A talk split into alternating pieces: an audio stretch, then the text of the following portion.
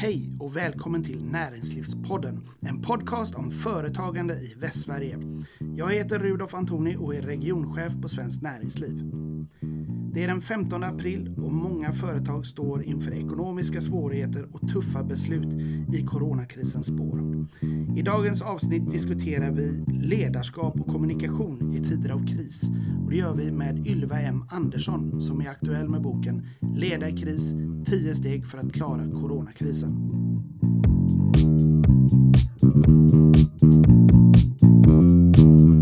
Ja, då sitter jag här med Ylva M Andersson som har grundat och driver bolaget May Strategies som stöttar organisation och ledare ofta i kristider. Vi ska prata lite grann om ledarskap och kommunikation och då särskilt i företagarens roll och hur man agerar i en kris som den här coronakrisen vi befinner oss i nu. Välkommen till Näringslivspodden. Tack. Eh, jag tänkte först att du ska få berätta lite grann om din egen bakgrund. Vem är Ylva? Mm. Jag har min bakgrund i mediebranschen. Har jobbat i den under 30 års tid faktiskt. Började som reporter på Göteborgs-Posten och bevakade alla möjliga sorters eh, ämnen. Var faktiskt en av få reportrar som har varit på alla avdelningar allt ifrån sport till nöje, till ekonomi, till politik, till utrikes. Rubbet alltså? Rubbet. Mm. Och särskilt ekonomi och politik. Eh, så efter ett, ganska många år där så blev jag rekryterad till TV4 och var med om den stora omställningen som gjordes där när lokal-TV steppade upp och blev riktigt, riktigt bra. Och därefter till Sveriges Radio som kanalchef för all produktion i Göteborg och därefter Sveriges Television med ansvar för all produktion där. Och det är en låda som är ganska stor. Det tänker man inte på att SVT Göteborg är en stor låda. Men det innehåller ju allt ifrån På spåret till vem vet mest till Smartare än femteklassare till Min sanning och Uppdrag granskning. Och sen 2016 då, för att bara avsluta ja. det, så klev jag av SVT efter ett jättekrisläge och startade mitt eget bolag. Ja, och då kommer vi, precis, kommer vi till min nästa fråga och det är ju, har du själv varit med om några kriser som eh, har varit lärorika egentligen i, i din roll som ledare? Väldigt många. Egentligen från dag ett jag klev in i rollen som chef skulle jag vilja säga. Och, och, kanske ännu tidigare. Jag tror väldigt många av de nyhetslägen som jag har bevakat har ju varit kriser. Så då har jag ju per definition observerat och noterat och, och, och följt väldigt mycket dramatiska kriser. Eh, som reporter eller arbetsledare. Och sen så fort man kliver in i en roll som chef skulle jag vilja säga, så, så kommer ju kriserna. Det är ju en del av, av vardagen i en, i en ledande roll. Eh, sen kan de vara mer eller mindre tuffa.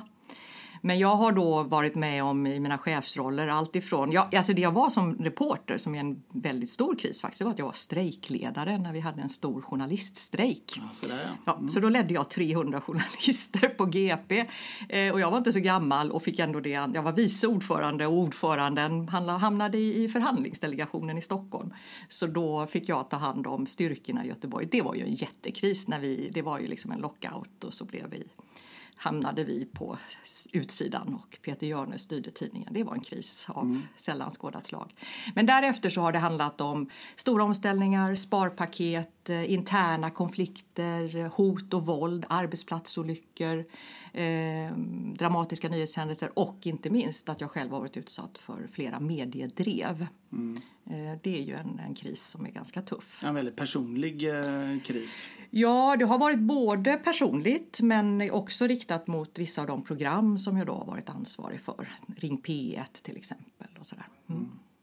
Och nu, nu, befinner vi oss i, i den här coronakrisen. Har du någonsin sett någonting som liknar den här krisen? Så? Aldrig. Det här, det, här, det här slår ju rakt över. Det är ju en, eh, det är ju en, självklart en hälsokris Eh, och därmed en existentiell kris. Eh, den är både global och lokal. Den slår från liksom 7-Eleven-butiken på hörnet till de stora giganterna globalt. Det är en ekonomisk kris, det är en eh, politisk kris och det är inte minst en ledarkris globalt skulle jag vilja säga. Mm. Mm. Det är många ledare som, som befinner sig mitt uppe i det här nu och det är väl eh, rädda vad som räddas kan är det många som, som har top of mind just nu. Men vad tycker du är det första man ska göra som ledare när det uppstår en kris? Det första är väl att eh, man ofta inser lite för sent att det är kris. Skulle jag vilja säga. Mm. Eh, det är ofta så, du, du, det tar lite tid och tänker att ja, det här drabbar inte mig. Man är lite för cool. Eh, jag tror att jag märker en stor skillnad idag när jag stöttar och coachar företagare att de som är lite mer eh, framåtsyftande och ligger lite före i tid, de agerar lite snabbare. Ehm, men annars så skulle jag vilja säga så här, det är att snabbt, det är att snabbt förstå att det här kan drabba oss och göra lite scenarier på det. Eh, för det kan ju mycket väl vara så att en kris inte slår just mot dig. Den här krisen slår ju hänsynslöst. Men generellt så kan ju kris, alltså du ska ha en beredskap men, men, och vara beredd att agera. Men, men det kan ju också vara så att du klarar dig undan. Men det, de flesta lever nog i den här eh, lever på hoppet så att säga ja. och man lever i förnekelse så länge man, så länge man kan förneka mm. det. Ja. Eh, eh, men där säger du att egentligen så är, så är det i analysfasen. Där ska du sätta dig ner och göra strategier och, och fundera på olika scenarier. Ja, mm. helt klart. Och det är ju samma sak. Alltså du kommer, en kris är per definition svår att förstå. Eh, den är snabb, den är radikal, det är ofta en radikal händelse. Du har inte den där tiden att gå tillbaka in i konferensrummet med din ledningsgrupp och börja titta på olika analyser och hämta in information. Och så här. Den tiden har du inte, då blir du omsprungen direkt och hårt drabbad. Utan jag skulle säga så här, upp i liksom, göra ett, alltså maximera krisen själv tillsammans med dina närmaste och så fundera på kommer det här att kunna drabba oss? Förhoppningsvis har du kloka personer runt dig som säger ja, det skulle det kunna göra. Låt oss titta på hur vi skulle kunna i så fall agera. Det, det, det, är egentligen värdefullt att ha lite olyckskorpar det i sin ja, ledningsgrupp till exempel. väldigt bra att ha några stycken sådana som krismaximerar ganska regelbundet skulle jag vilja säga. Mm. Det kräver en omvärldsanalys också viktigt. Det märker vi ju nu hur, hur, hur, liksom, hur det som händer i Kina eller i Sydostasien i övrigt eller någon annanstans påverkar tillverkningsindustrin här. Mm. Mm. Ja, nej, det, det, den här krisen har ju verkligen eh, synliggjort hur sårbart eh, system vi lever i. Där vi förutsätter att eh, leveranskedjorna över hela jorden ska fungera. Ja. Eh, Visst. Och att människor ska kunna flöda fram och tillbaka över gränser och att efterfrågan ska finnas kvar. Och, sådär. och så plötsligt så rycks allt det där borta, bort och så står vi där och vi, vi, vi har inte beredskap för det. Nej. Nej.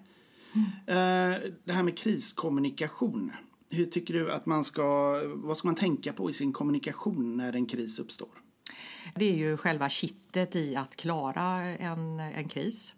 Eh, slutar du kommunicera då kommer du inte att klara krisen. Det är liksom rule number one. Eh, och att du behöver kommunicera väldigt regelbundet, väldigt mycket, väldigt tydligt, kort och koncist men supertydligt. Och sen är det ju så här att du kan ju aldrig veta vart krisen tar vägen. Eh, så därför brukar jag liksom mata på med eh, vikten av att säga just nu. Det är ett mantra i all krishantering. Just nu så ser det ut så här. Därför fattar vi de här besluten och de gäller just nu. De kan komma att ändras, kommer troligen att ändras, men just nu gör vi bedömningen si eller analysen så. Så att man också medvetandegör hela verksamheten om att allt kommer att kunna ändras. Så man, man behöver inte känna att jag, jag kan inte säga något för jag har inte svaren utan då är det viktigt att säga att just nu har jag inte svaren. Bara det räcker så gott. Mm. Eh, och sen tror jag, eh, just i kris, för då är det ju så här att då slås ju väldigt mycket av det förutsägbara i verksamheten bort. Inte minst nu när så många sitter hemma och jobbar. Vi har inga rutiner, vi har inga kaffepauser, vi har inga luncher ihop. Alltså det är ju väldigt stökigt för många. Och då behöver du som chef och ledare försöka identifiera några rutiner, några hållpunkter för medarbetarna att, att liksom känna att det finns en trygghet i. Och då är kommunikation en väldigt bra grej. Och att du då sätter en, en struktur själv för hur du ska kommunicera. Just nu så säger jag så här daglig kommunikation, absolut. Så säg så här, men varje, möt, varje morgon klockan 10 så kör vi ett online-möte där jag som chef eller VD eh, ger min liksom, syn på läget. Det räcker att det är två minuter eller fem minuter. Men hålla den strukturen och också kunna säga precis det som du sa nu Rudolf, att jag vet inte just nu mer än vad jag visste igår men jag vill bara säga att vi kör enligt plan och, och så vidare och så vidare. För om du, om du sätter en struktur och sen inte dyker upp en morgon klockan 10 då kan du ge dig på att rykten går. Mm. Vad är det som händer nu då?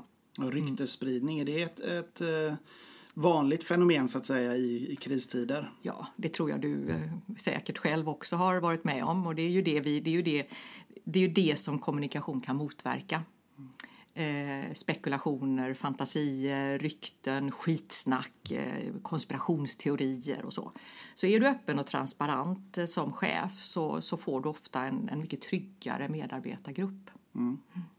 Hur tycker du man ska tänka i den externa kommunikationen? De flesta företag eh, man, man kanske vacklar mellan att eh, vilja gå ut och säga just nu går allt åt skogen samtidigt som man vill, vill ju visa att man är ett solitt eh, företag och det finns en framtid. Så där. Hur ska man resonera kring den eh, problematiken? Jag tycker just nu ser vi ett trendbrott i det. Eh, för precis som du säger, vanligtvis vill vi ju kanske inte säga att det går lite knackigt. Nu är alla så sårbara och alla har tappat eh, i efterfrågan så att nu säger ju alla ja men vi har permitterat eller vi har varslat och just nu har vi inga intäkter och kassaflödet är noll och så. Nu är vi väldigt öppna med det, mm. eh, vilket är ganska spännande tycker jag att se hur, hur stora företagsledare säger, ställer sig upp och säger att det håller på att gå åt helvete. Eller hur? Det ja. ser vi sällan. Ja. Den sårbarheten har blivit eh, accepterad för att den är så allmänt spridd. Ja, ja och för att alla drabbas. Mm. Och we're in it together. Det är verkligen så. Mm. Eh, men, och generellt så, jag, jag hör ju till dem som tror på transparens och, och, och att tala sanning eh, och säga att ja, men just nu är det lite knackigt. Eh, det går inte riktigt som vi har förväntat oss, men vi har åtgärder och så visar man på dem då. Mm, mm. Och så tillbaka till just nu. För det är ju det enda vi vet. Vi vet mm. bara just nu vilka beslut vi kan fatta. Mm. Den, den, interna kommunikationen är ju jätteviktig i en, i en sån här situation. Eh, och ibland så är det ju så att eh, man, man måste fatta rätt tuffa beslut. Vi pratar om permitteringar. Vi har också företag, många företag som står på randen till konkurs eller eh, måste meddela rekonstruktion och sådär. Eh, hur tycker du att man ska eh, agera som ledare eh, gentemot sina medarbetare i, i en sån situation med sådana svåra beslut? Ja, det, är ju, det är ju det värsta egentligen du, du gör som chef. Det är ju om du tvingas skära ner eller, eller säga upp medarbetare. Eh, jag följer ju väldigt många chefer och företagsledare i min roll nu som, som coach och, och stöd och många befinner sig ju precis där nu och tar hårt på dem personligen därför att de kan inte göra så mycket mer än de redan har gjort. Alltså eftersom det, det handlar ju inte om att vi ska göra bättre varor eller göra mer attraktiva tjänster utan det finns ju ingen efterfrågan. Det är ju liksom en helt galen eh, situation. Mm. Eh, det viktiga där det är ju tror jag att, att, att då ha kommunicerat innan. Så att det inte är så att plötsligt, du har inte hört något från vdn på tre veckor och så plötsligt dyker han eller hon upp eh, på ett online-möte och säger att eh, nu är det det här som gäller och 70% av styrkan behöver gå. Eh, så du behöver ju, det är därför som kommunikation måste till omedelbart. Så att du också vänjer medarbetarna vid hur du tänker och vad som kan bli troliga scenarier och, och skapar medveten om, medvetenhet om att nu tappar vi väldigt mycket. Vi har svårt att få det att gå runt.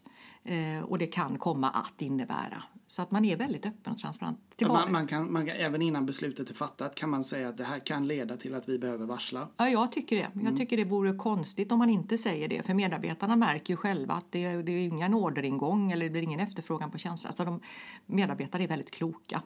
Det är min bestämda uppfattning. Jag tror man ska involvera dem väldigt tidigt. Jag tycker egentligen man kan involvera dem också i att försöka hitta lösningar på det man står inför det jag kallar för den kollektiva intelligensen. Eh, den kan bidra väldigt, väldigt mycket. Mm. Men, men, men kring det här med konkurser eller rekonstruktioner eller stora varsel eller så som du frågar om så, så är det ju, det är ju att vara rak och direkt eh, och inte, inte heller lämna de där beskeden på att det är synd om oss eller synd om mig som lämnar beskedet. Det är ju en klassiker ofta. Mm. Mm. Men man får ingen sympati där utan det är, nej, det är nej, mer nej. de medarbetarna som blir drabbade i den situationen. Ja men exakt, precis. Mm. Eh, och samma sak, du frågade om extern kommunikation. Det är ju klart att här är det ju viktigt att den interna kommunikationen kommer först så att medarbetarna själva först får veta att det kommer att eh, hända någonting. Så att inte, om man nu jobbar på ett stort eh, publikt företag som är intressant för medier. Så att inte det där är att man först får veta, som det var ju till exempel så kring Volvo när de släckte ner för några veckor sedan, att interninformationen kom lite för sent och att den externa informationen hade kommit först. Det skapar lite dåliga vibbar hos medarbetarna. Mm.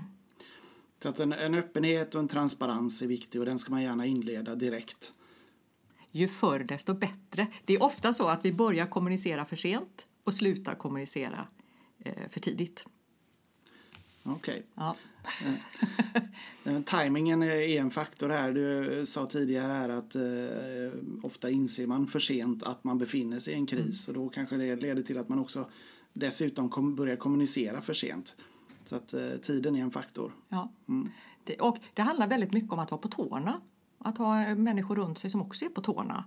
Eh, inga fat cats klarar en kris. Det vet vi ju. Mm. Det har vi många exempel på i historien. Det här med att, att vara på tårna. Eh, du eh, brukar använda dig av begreppet change by default. Mm. Eh, vad menar du med det?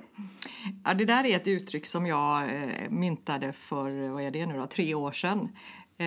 Efter att ha lett väldigt mycket stora förändringar och sett vad är, vad är framgångsrikt i stora förändringsprocesser. Kris är ju egentligen en stor förändring. Även om när vi pratar att göra en förändring på ett företag så är det någonting vi kontrollerar tror vi och som vi lägger upp planer för. Men i grunden är ju krisen en stor förändring som är okontrollerbar. Eh, och change by default det är egentligen helt enkelt att vi behöver lära oss att vi befinner oss i ständig förändring. Det är inte så att förändring kommer och så är det klart och så är det paus och lugnt och fint och så plötsligt så dyker det upp något annat. Utan jag tycker precis det vi står inför nu visar på att det är, vi, är, vi påverkas av beslut långt bort på andra sidan världen. När, när president Trump säger att han backar ur WHO som han gjorde nu i natt och som vi vaknar till idag, då får det en jätte jättepåverkan på oss. När han stänger flighter till USA så får det en jättepåverkan. När, när Kina då får ett virus plötsligt så påverkar det oss. Alltså det här att vi hänger ihop, att vi är ett enda stort system innebär ju att vi blir väldigt sårbara. Och det, att vara medveten om att allt hänger ihop och att ett sånt beslut påverkar min lilla lokala business i Västsverige eh, det gör att du behöver vara väldigt medveten och ha en omvärldsanalys och vara snabb och flexibel och kunna agera väldigt, väldigt fort. Uh, och att då, jag brukar säga så här, change by default är ju förändring i det nya normala. Alltså det är liksom självklart. Det vore konstigt om det inte var så. Mm. Eh, paus finns inte, lugn och ro finns inte utan nu kommer vi att behöva leva i en väldigt stökig värld eh, där du får, du får bara gilla läget och det är så enjoy the mess brukar jag säga. Mm. ja, det är kanske lättare sagt än gjort men eh, jag, jag tänker på det, det, det, finns ju två sidor av det här med, eh, med förändring och, och eh, det är ju det om, om, man frågar om är det någon som vill ha utveckling så är alla med på banan mm. och är det någon som vill förändra sitt beteende så är det, är det inte så många som räcker upp handen.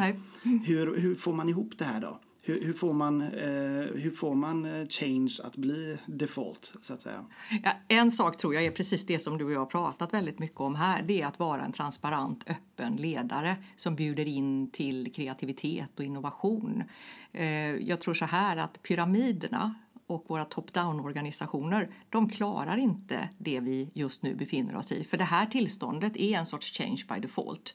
Du kan inte förutse någonting. Du kan inte få överblick över vad som vilka beslut som fattas någonstans. Utan du behöver agera och du behöver agera fort.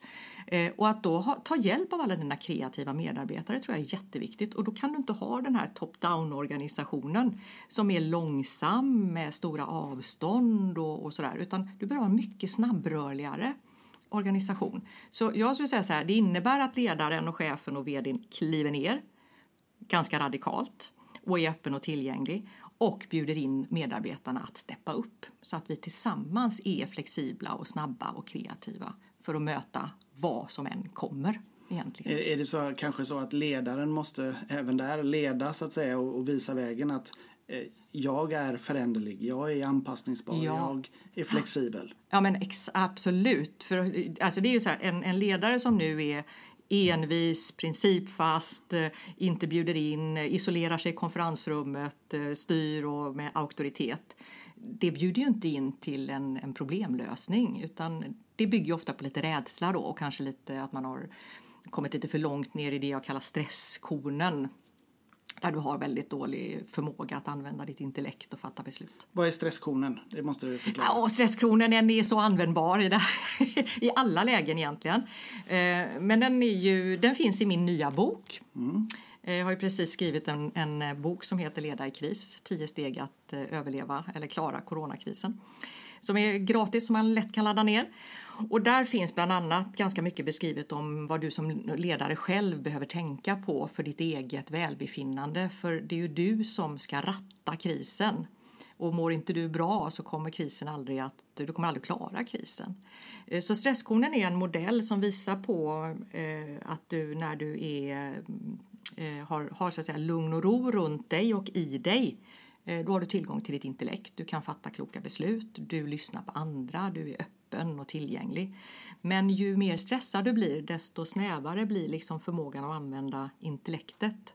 Och då släcker du liksom ner din förmåga och din eh, analys, eh, också din analysförmåga förstås och beslutsförmåga. Och till slut så hamnar du liksom längst ner och där är det panik. Och då är det det här klassiska fight, flight eller freeze. Eh, och då är du faktiskt ganska dålig på rustad för att leda företaget ut ur krisen.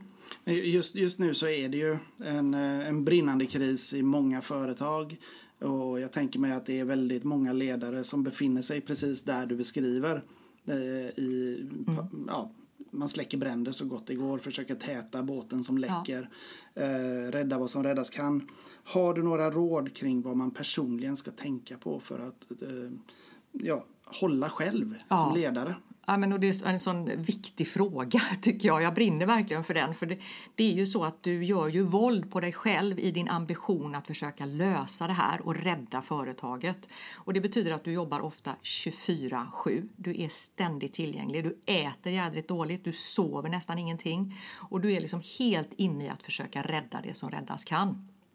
Och problemet är ju då att med den här stresskonen så skulle du kunna identifiera dig själv i att ja men alltså nu är jag ju inte, jag är ju inte en bra chef i det här. Jag kan inte fatta beslut. Jag är så stressad.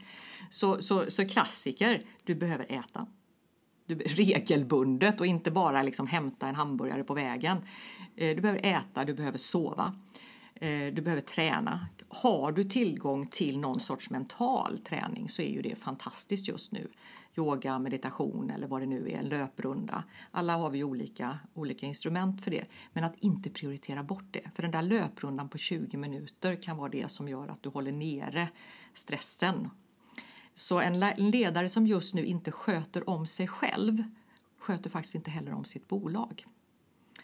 Eh, och jag vet själv, jag har ju själv stått och gått i kriser och jobbat 24-7 och knappt ätit, levt på bananer och Coca-Cola. Alltså det blir inte bra. Eh, så jag har full respekt för att man inte ser att det här behöver göras. Men kloka personer runt dig kanske kan se till då att du får in lagad mat och att du går hem och lägger dig en stund och sådär. För det är, du, du, du måste rädda dig själv innan du kan rädda bolaget. Så du behöver både ha olyckskorpar i ett tidigt läge och eh, kloka omtänksamma personer omkring dig ja, men i bra. panikläget. Ja, precis. Ja, ja. Men helt, helt rätt. Mm. Mm, bra mm. hjälp och stöd längs vägen. Mm. Eh, sista fråga. Eh, finns det någonting positivt med en kris? Kan en kris vara utvecklande på något sätt? Absolut. Det är ju, det är ju väldigt svårt för många att se det just nu när det är så tufft.